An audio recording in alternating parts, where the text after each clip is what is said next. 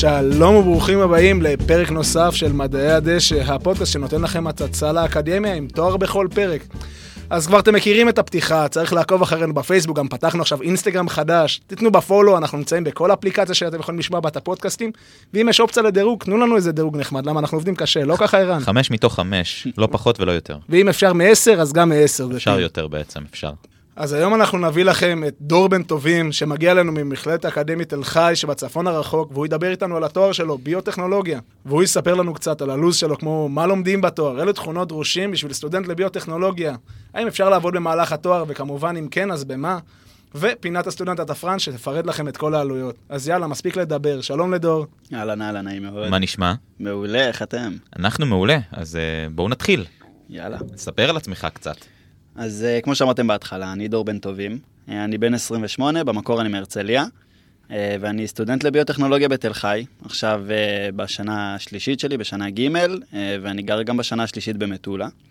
בתיכון כבר הייתי במגמות אה, מדעיות, הייתי בביולוגיה ומדעי הסביבה. כבר אז כזה הבנתי שהכיוון שלי הוא באמת לתחום הזה. אה, בצבא הייתי קצין מודיעין, רוב השירות הייתי בגזרת עזה. ובשנה השנייה ללימודים, בשנה ב', השתתפתי באיזשהו פרויקט אה, מיוחד במכללה שנקרא שלום שנה א'. במסגרת הפרויקט הזה בעצם מצוותים, מצוותים סטודנטים אה, משנים ב' וג', סטודנטים חדשים שרק הגיעו למכללה, ליצור להם מעין אה, נחיתה רכה, זה לא איזושהי חונכות לימודית, זה יותר כזה להבין את הצפון, את המבנה של המכללה, איך מסדרים את המערכת, איך מתנהלים, איך כדאי ללמוד. אח גדול כזה. נחמד כן, מאוד. סוג של לעשות איזושהי נחיתה, לא רק לקבל את השוק שאתה פתאום גר בצפון, אלא להתמקד יותר בזה שאתה פתאום סטודנט. וואלה, מגניב. יפה. אז בוא תספר לנו על התואר בקצרה. מה זה ביוטכנולוגיה בעצם? סבבה. אז לפני שהתחלתי את התואר עצמו ולפני שנרשמתי ללימודים, לא באמת היה לי איזשהו מושג מה זה אומר ביוטכנולוגיה, מעבר ל- למובן מאליו, ביולוגיה וטכנולוגיה. אה, אבל כן עניין אותי הנושא, אז התחלתי קצת לקרוא על זה ולחקור ויותר לנסות להבין מה זה. אז בגדול הבנתי פשוט שהעולם של ביוטכנולוגיה הוא מאוד מורחב ומאוד גדול ועם הרבה ענפים שונים, גם בהקשרי הלימודים עצמם והעניין וגם בהקשרי התעסוקה בהמשך. וכדי קצת לסבר את האוזן קודם בגדול מה זה ביוטכנולוגיה, אז עם מה שאנחנו חיים בשנתיים האחרונות עם הקורונה, כל האפיון של הווירוס הזה, מאיפה הוא הגיע, למה הוא מדבק, כמה הוא מדבק, האם אנחנו חולים, מתי אנחנו חולים, כל הבדיקות PCR, החיסונים, כל זה בעצם, זה דוגמה לביוטכנולוגיה טהורה ממש באחד התחומים של הרפואיים. בעצם לפתח טכנולוגיה מסוימת כדי להתמודד עם מחלת הקורונה. כן, זה גם יכול להיות לפתח את הטכנולוגיה כדי להתמודד עם דברים קיימים, אבל גם יש מצבים שבהם מנצלים בעצם דברים שקיימים בטבע בשביל שימושים לאדם, במטרה גם לא לפגוע בטבע, אלא שדברים יהיו יותר אקולוגיים ויותר ירוקים.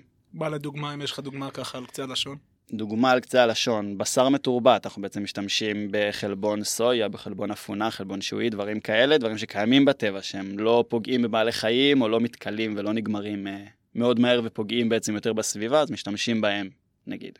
אז הפיתוח של בשר מתורבת, בעצם, שהוא לא בדרך כלל דרך חלבון מסוים, כל מה שעכשיו אומרים, זה מרגיש לי כמו פרה, אבל זה לא פרה. בדיוק. אז לוקחים זה נגיד איזה פיתוח שהם- שהוא ביוטכנולוגי. כן, זה ביוטכנולוגיה, זה גם ענף ספציפי שהוא יותר בהנדסת מזון או במדעי המזון, אבל בסוף העולמות האלה יש להם המון uh, תחומים משיקים. Uh, אז כן, זה נוגע בדבר הזה גם. אוקיי, אז לפני שנמשיך, נצא לחסות קצרה ומיד נחזור. לפעמים משהו קטן יכול בפוקס להוביל לאימפקט שישנה את העולם. אבל ב-Applied Materials אנחנו לא משאירים מקום למזל ומבטיחים שכל פרט קטן שאנחנו עובדים עליו יעשה אימפקט עצום בטכנולוגיות הכי מתקדמות בעולם. בואו לעבוד איתנו ב-Applied Materials. אימפקט גדול מתחיל בפרטים הקטנים. טוב, מקווים שחזרתם ולא ברחתם לנו. אה, דור, אז אה, מדוע בחרת דווקא בתל חי? כאילו, זה בקצה השני של הארץ. האמת שזו אחת השאלות בעיניי הכי חשובות במהות של לימודים, בין אם זה ביוטכנולוגיה או משהו אחר בתל חי.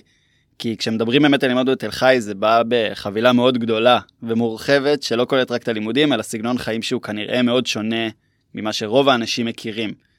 אה, אני אישית הגעתי מעיר, לעבור פתאום ללמוד בתל חי זה אומר לעבור לגור בקצה הכי צפוני של המדינה, אני גר במטולה, הכל שטחים פתוחים יותר, רמזורים, פקקים זה משהו שפחות קורה, אבל יחד עם זה גם כזה, אין עכשיו קניונים או מועדונים או מסיבות אה, מיוחדות אה, וגדולות במיוחד כמו בכזה תל אביב רמת גן במרכז. שלווה ושקט. כן. ולך כן. תמצא מה תזמין באחת בלילה לאכול. אין, אין. אתה לא תמצא. אתה תשמע את התנים מסביבך, אולי יביאו לך איזה וולט. סגור, אז בוא... גם נחמד. כן. אז בוא תספר לנו קצת על התל חי, כאילו, באמת, איך זה מרגיש ללמוד שם.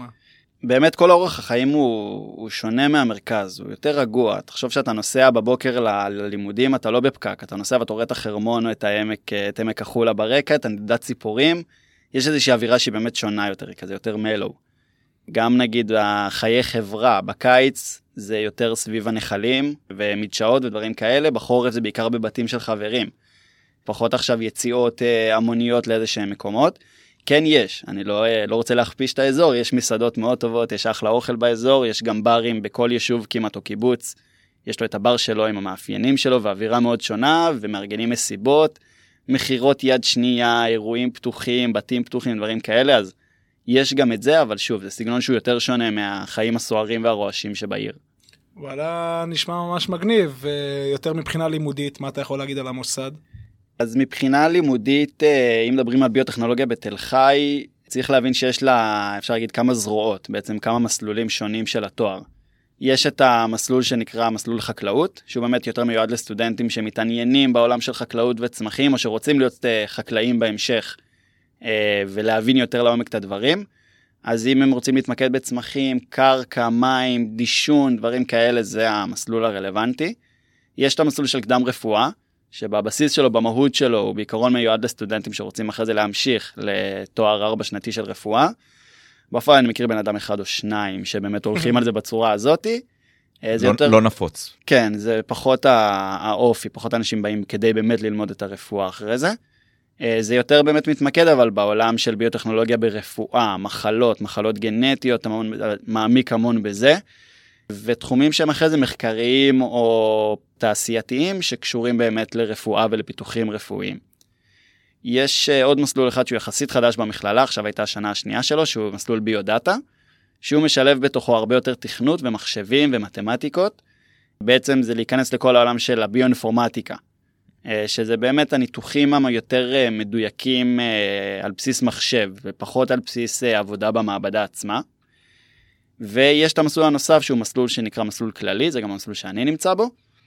Uh, בעצם אנחנו מקבלים טעימות גם מהעולם החקלאי, גם מהעולם של הרפואה. לצורך העניין, בשנה א' היה לי קורס של בוטניקה, שזה מדעי הצמח, ומיד אחרי זה היה לי קורס של אימונולוגיה, שזה בכלל מערכת החיסון, ווירולוגיה, שזה כל העולם של הווירוסים. מגניב. כן, זה נראה לי מסלול שמיועד כזה לאנשים שלא החליטו או לא רוצים בהכרח להתמקד בתחום מסוים, אלא להשאיר לעצמם את האופציות פתוחות על השולחן. אז מתי בוחרים מסלול? אז בעיקרון אתה נרשם לתואר למסלול ספציפי, זאת אומרת, אתה מחליט שאתה נרשם לביוטכנולוגיה קדם רפואה, או לביוטכנולוגיה חקלאות, או ביוטכנולוגיה כללי, בהרשמה שלך למכללה עצמה. זה לא איזושהי החלטה אה, הרת גורל, בסוף אתה מסיים תואר בביוטכנולוגיה. נכון, יש לך יותר ידע בתחומים מסוימים, אבל התעודה שלך בסוף היא בביוטכנולוגיה. Mm.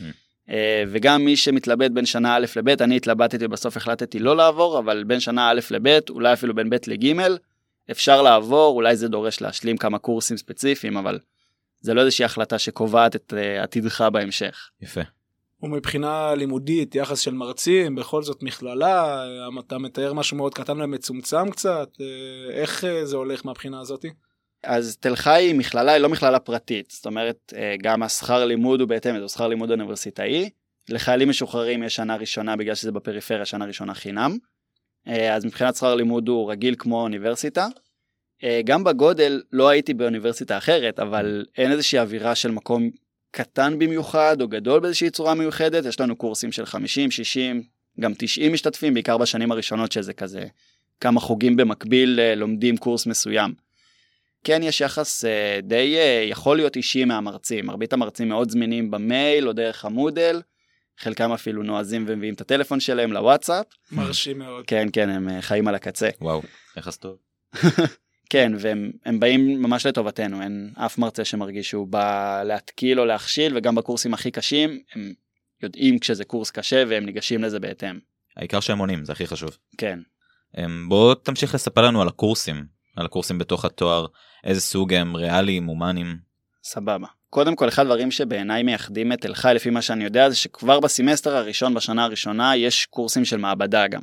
זאת אומרת, לאורך כל התואר יש קורסים שאתה מת, מתנסה בהם בעבודה מעבדתית, מעבדתית לימודית, אה, וזה מתחיל כבר בסמסטר הראשון, לגעת ככה בציוד, בכלים, להבין איך טיפה מתנהלים במעבדה. אתה יכול לתת לי דוגמה למעבדה שעשית? כן, בבוטניקה הסתכלנו על השפעה נגיד של הורמונים שונים על צמיחה של תאים, אם אני לא טועה זה התאים של בצל, אבל אני מקווה שהמרצה שלי לא שומעת אותי או אני טועה.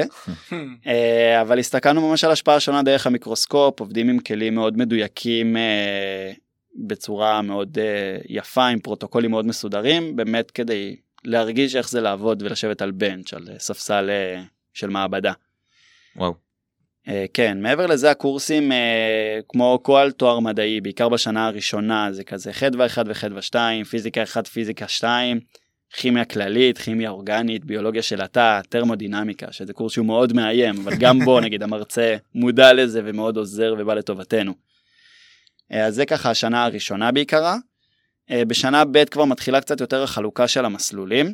ומשתלבים יותר אה, קורסים שקשורים באמת לביוטכנולוגיה עצמה, אם זה גנטיקה, גנטיקה מולקולרית, ביוכימיה חישובית. בוא תיתן לנו איזה טעימה קצת מכל אה, קורס, את מה, מה, מה זאת אומרת גנטיקה, גנטיקה חישובית או ביולוגיה חישובית, מה שאמרת?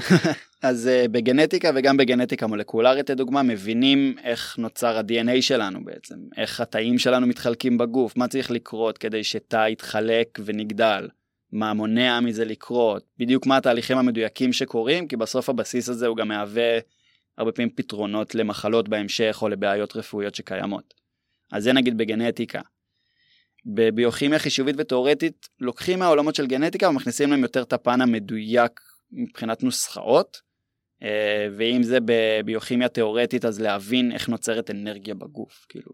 זה לא יש מאין, איך אתה אוכל סוכר והוא בסוף הופך לך לאופציה ללכת או לנשום. Hmm. מגניב, אז אתה מבין איך כל המפעל שהגוף שלנו נקרא, איך המפעל הזה עובד. כן, זו המטרה של, ה... של הקורסים האלה בעיקרון. מגניב, הלאה. אז uh, מה עוד לומדים בשנה ב'? אז בעיקר זו הסוגיה של שנה ב', זה גם עדיין כמו שנה א', בעיקר קורסי חובה. יש מעט קורסי בחירה uh, בשנה ב', uh, אבל זה בעיקר גם עניינים של רקע ביולוגי יותר ומורחב יותר. ואז כשמגיעים לשנה ג', כבר נכנסים באמת יותר לקורסי בחירה.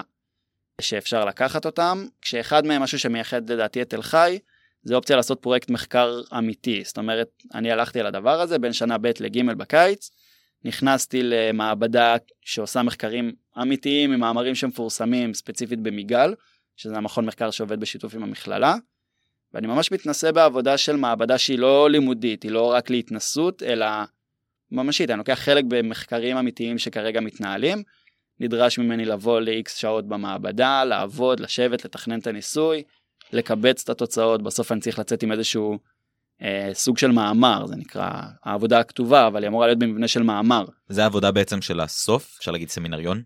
אפשר לקרוא לזה, אבל זה לא משהו שהוא חובה, זאת אומרת רק סטודנטים עם ממוצע של 80 או 85 ומעלה יכולים להגיש מועמדות לדבר הזה. אה, זה לא הסמינריון שכולם עושים שקיים בכל מקום, זה איזשהו נוס, דבר נוסף, מעין קורס בחירה מאוד מורחב. שגם נותן לי טעימה להבין אם באמת העולם שמעניין את אותו סטודנט שהולך לזה זה העולם המחקרי, או שהוא פתאום מבין שזה לא הכיוון שלו. אה, זה גם בסוף משהו שאפשר להוסיף לקורות חיים לדוגמה, כי אני יכול, בסוף אני יוצא עם עבודה כתובה עם ניתוחים מדעיים שאני עשיתי. אה, אז זה נותן איזשהו בוסט לדבר הזה. בעיקר מגניב שאתה אשכרה יכול לטעום אה, מה אתה רוצה לעשות בהמשך, כי כן. לא תמיד אפשר לעשות את הדברים האלה במהלך התואר. לגמרי. אז אתה יכול לתת לנו טעימה מה אתה חוקר? ספר לנו. Uh, לצערי אני לא יכול להרחיב על זה כל כך, כי בסוף מדובר על איזשהו מחקר שמתנהל כרגע, ובסוף המעבדה רוצה להיות הראשונה שמוציאה עליו מאמר, ויש פה עניינים של פטנטים גם מאחורה, אז אני לא יכול יותר מדי להרחיב. זה כן נוגע בדברים אבל שלא מתנסים בהם סתם ככה במעבדות לימודיות. כל הרעיון של באמת לנהל בעצמי מחקר ורישומים, זה משהו שלא חווים אותו סתם ככה במסגרת הלימודים. וואי, איזה טירוף, איזה, איזה כיף, כאילו, שיש את האופציה הזאת. כן. אה, אם נחזור רגע קצת לקורסים, אני רוצה רק להגיד שהקורסים המתמטיים, שכזה מלחיצים את כולם מאוד אה, לפני תחילת הלימודים ולא יודעים איך לגשת אליהם, אז uh, שמעתי דברים שונים ממקומות אחרים. אני יכול להגיד לפחות שבתל חי אין איזושהי אווירה או תחושה שמנסים לעשות דווקא, או להקשות, או להכשיל, או לנפות באמצעות הקורסים של חדווה או פיזיקה. ממש באים בגישה רגועה, אם אתה מרגיש שאתה צריך עוד איזושהי תמיכה מהמרצה, הרבה פעמים נותנים מענה ויושבים בזמן ההפסקה אפילו אם צריך כדי לחדד דברים. אני לא מכיר מישהו שפרש מהתואר או לא עבר בין שנה לשנה כי הוא נכשל באיזשהו קורס אה, מתמטי או מהקורסים שנחשבים באמת מאתגרים, כי באמת הם באים לטובתנו בסוף שנדע את הדברים. גם אם אני יודע, בתל חי יש איזה משהו שנקרא חממה, שזה בדיוק בא לעזור אה, לכל העניין של הקשיים טיפה בלימודים. כן, זה מיועד יותר לסטודנטים, יותר נכון לאנשים לפני שמתחילים להיות סטודנטים. סוג של מכינה? זהו, זה מעין מכינה, זה נקרא מכינת חממה. זה נמצא ממש בשטח המכללה, זאת אומרת, זה גם כבר זמן שבו לומדים להכיר את הבניינים, את האזורים, אה, להכיר גם אנשים. וכן, זה מיועד יותר לסטודנטים עם אה, לקויות למידה או בעיות קשב וריכוז, או כאלה שפשוט הגיעו בלי בגרויות גבוהות או פסיכומטריה, אז המכללה לפעמים דורשת את זה כמכינה. אה, משלימים בהם דברים של מתמטיקה, קצת כזה הקדמה לענייני כימיה, זה נותן איזשהו בסיס להתחלה. אני בתור אחד שלא עשה חממה, הגעתי קצת בשוק, כאילו היה לנו קורס מבוא לחדווה, שזה ההתחלה של ההתחלה, ונבהלתי, כי הרגשתי שאנשים אחרים יודעים ואני לא, ומסתבר שזה אנשים שבאמת היו בחממה. אז זה mm. נתן להם איזשהו בוסט קטן.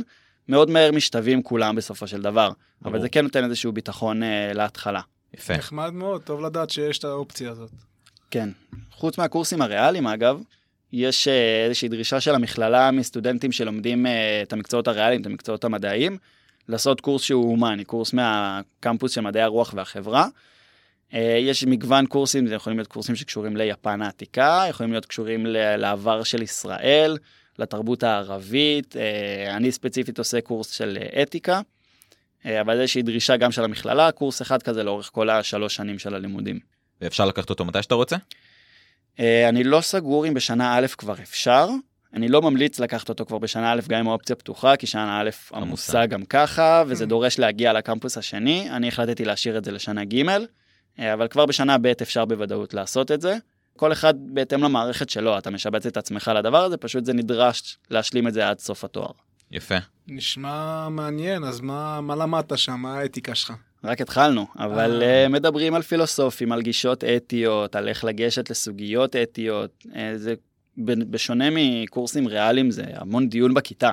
הגעתי ופתאום המרצה מדבר, אבל רוב הזמן הסטודנטים מדברים ונמצאים בדיונים uh, יחד איתו, בינם לבין עצמם, שזו אווירה מאוד שונה מכל מה שהכרתי בשלוש שנים האלה עד עכשיו. מעניין איך, איך המבחן, אתה צריך לסכם את המרצה. שאל, שאלתי אותו, אמרתי לו גם בתור סטודנט שלא מכיר את זה. Uh, בגדול, הוא נותן איזושהי אופציה של שלוש שאלות, בוחרים את אחת מהן.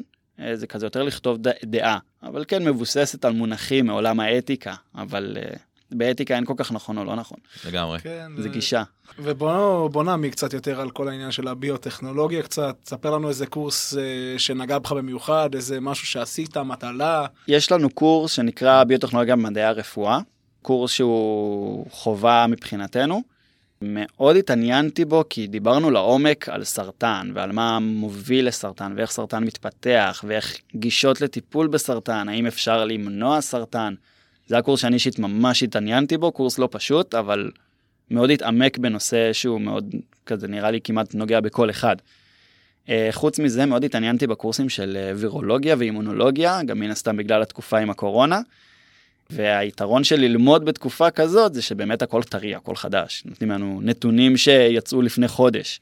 אה, ומעמיקים לעומק באמת בדבר הזה. אז זה לא כמו באקדמיה שבדרך כלל אומרים שזה ישן ועתיק וזה, אשכרה שם. לא, לא, הכל מתפתח, גם ספציפית ביוטכנולוגיה בשנים האחרונות פורצת גבולות ופורצת במהירות עצומה, ספציפית בעולם של ביואינפורמטיקה בכלל, עם כל הפיתוחים של המחשבים ו- ודברים כאלה, אבל זה פשוט סביבנו כל הזמן, בין אם זה תחליפי מזון ותחליפי בשר שמדברים איתנו עליהם, או תחליפים לחלב, או ריפוי באמצעים, איך לרפות את הגנטיקה, איך, אם יש מחלה תורשתית, איך אפשר לנסות לטפל בה.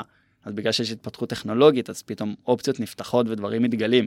אז זה כל הזמן מתחדש, אנחנו מתעסקים עם חומרים מאוד חדשים גם. וואו. איזה כיף לשמוע שזה מתעדכן באקדמיה. יש שמועה כן, כן. שהביוטק אה, תנצח את ההייטק בסוף. אני רק אומר. לא אשקר שאני אגיד שאני מקווה. אה, לגמרי. יש גם את הפארק עכשיו בקריית שמונה שפתחו, לא? נכון, אה, מרגלית Startup Center.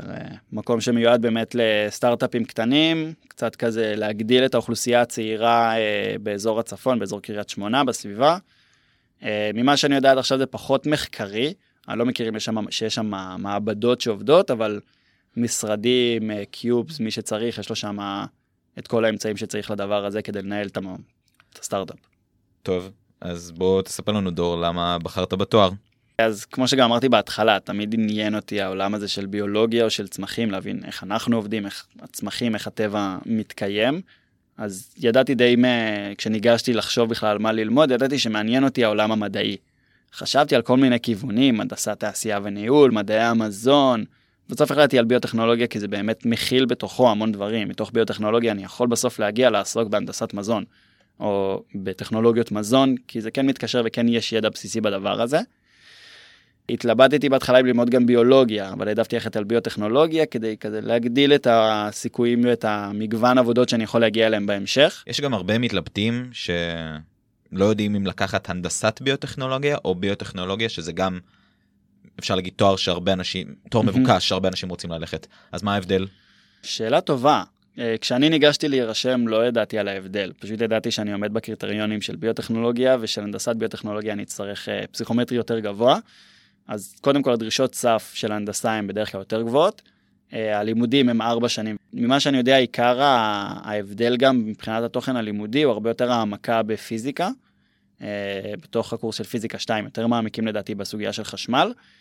וגם אם אני לא טועה, המעבדות יותר נוגעות בדברים טכנולוגיים אה, פרופר. לצורך העניין, אני לא לומד תכנות במסגרת התואר. מה שלפני זה חשבתי שאני אלמד, גיליתי מהלך התואר שלו. אז אני מניח שמי שלומד הנדסת ביוטכנולוגיה כן מעמיק יותר גם בכל עולם המחשבים והדברים המדויקים. אז מבחינת הבדל בשוק העבודה, מהמם. זה, זה גם מחבר אותי לשאלה הבאה, אם אפשר לשלב עבודה בתחום. אתה אמרת שהעבודות שונות בין ביוטכנולוגיה לביולוגיה, אז אולי גם עם הנדסת ביוטכנולוגיה זה אחרת? אה, יכול להיות שיהיו מקומות מסוימים שידרשו תואר בהנדסת ביוטכנולוגיה, ולא רק במדעי הביוטכנולוגיה כמו שאני עושה. אה, אני מניח שהנדסת ביוטכנולוגיה זה דבר שהוא יותר נחשב, אז אני מניח שזה גם פותח יותר אופציות, וזה גם נראה בסוף טוב אה, על השורות בקורות חיים כשיש את הערימה על השולחן של מי שממיין. מבחינת אה, הרשאות או אישורים או רף מסוים שאפשר להגיע אליו, אני לא יודע להגיד אם יש הבדל או לא. התכוונתי מבחינת עבודה. מבחינת בתחום. עבודה מגיעים לאותם עולמות. מגיעים אותם בסוף עולמות. לאותם דברים. בסדר גמור, אז... ואתה, אתה עובד במשהו? אפשר לשלב עבודה בתואר בכלל? אה, אני אישית כרגע לא עובד, אבל אה, בגדול לאורך התואר אפשר לשלב עבודה. אני מכיר לא מעט חברים שמהשנה הראשונה, מהסמסטר הראשון, עבדו כבר, לא עבדו בתחום. אה, מלצרות, ברמנות. ברמנות. ברמניות. ברמניות. ברמון. ברמון. ברמון. לברמן. ומתי אפשר להתחיל לעבוד בתחום? אה, אני לא בטוח שיש משרות שפתוחות למשרות סטודנט ממש בתחום הזה. אה, אני חושב שמשנה ג' כבר אפשר קצת יותר להשתלב באמת בחברות. זה מן הסתם בתפקידים יותר קטנים, לא ייתנו עכשיו איזו אחריות גדולה למישהו שהוא רק סטודנט. אה, אבל כן, יש כמה חברות באזור שנותנות העסקה לסטודנטים באזור. אה, אם זה הכנות לקראת ניסויים או העמדה של הכלים. אה, גם המכללה עצמה מציעה לא הרבה, אבל כמה משרות קטנות, אה, בעיקר במעבדות. אה, זה להכין את הכלים לפני זה לסטודנטים של השנים הראשונות, לפני שהם נכנסים למעבדה, או לנקות את הכלים. יוצא מצב ש... שאפשר לחזור למרכז, לעבוד במרכז במקומות אחרים, שהם לא דווקא באזור של המכללה?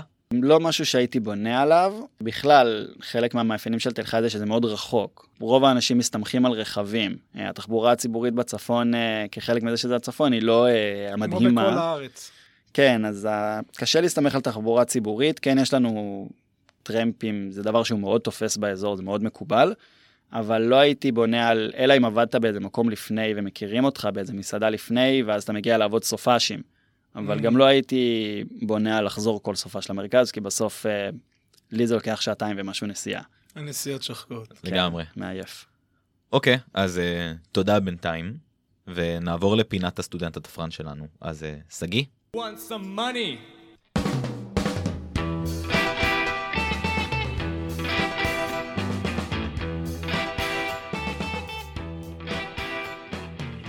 כמו שדור ציין כבר, אה, השכר לימוד במכללת אקדמית אה, תל חי לתואר ראשון זה שכר אקדמי רגיל, שזה 10,391 לשנה, וכמובן זה שלוש שנים של תואר. החשבון יוצא באזור ה-31,000 שקל, והשכירות הממוצעת לחדר, על פי סקירות נתונים שונים מכלכליסט ומגלובס, היא כ-1,100 שקל בחודש בקריית שמונה. ויש גם את האופציה של היישובים אה, ליד, כל הקיבוצים למיניהם, אבל שם זה כבר אה, קופץ בהתאם, וזה מגיע כ- לכ-2,000 שקל לדירת חדר. כמובן שזה לא כולל ארנונה וחשבונות נוספים. יש את האופציה הנוספת של מעונות, שהעלות לשותף נעה בין אה, 850 ל-950 שקל, כמובן שזה תלוי בחדר וכמות השותפים. אבל זו אופציה נחמדה שתמיד כדאי לשקול, אה, למרות שיש טיפה חוקים, וצריך לזכור את זה גם. וכשתסיימו את העבודה שלכם, הבוגרים מצליחים להשתלב בתעשייה עם משכורת התחלתית אה, של ממוצע של 9,400 שקל על פי האתר עבודתה של משרד הכלכלה והתעשייה. וזה אומר שאתם תחזירו את כל ההשקעה שלכם בתואר בין שישה לשמונה חודשים.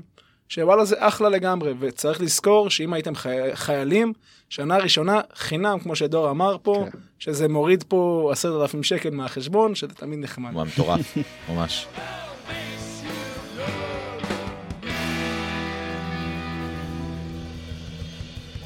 טוב, אז אה, אנחנו לקראת סיום.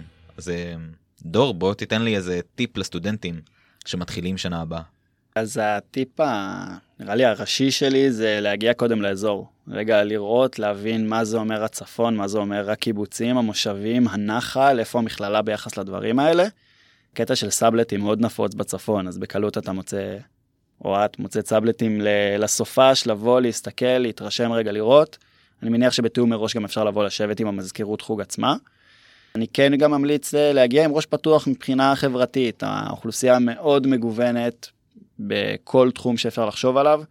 אז לבוא עם ראש פתוח, כולם בסוף, כמעט כולם מגיעים באותה סירה לתל חי ולצפון, רוב האנשים לא מגיעים מהאזור, אז לכולם זה חדש, ההורים רחוקים, המשפחה רחוקה, מה שמחזיק אותך בגדול רוב הזמן זה החברים, ללמוד עם החברים, לפרוק איתם, ליהנות בתקופה הזאת, לא, לא לבוא רק לשם הלמידה בתל חי, כי בסוף לצפון יש הרבה מה להציע שהוא שונה.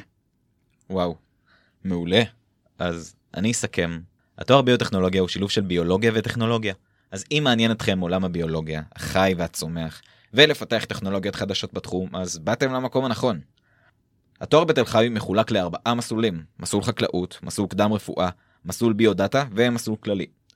כבר בשנה הראשונה מתחילים ללמוד ולהתנסות במעבדות, לומדים הרבה מקצועות מדעיים.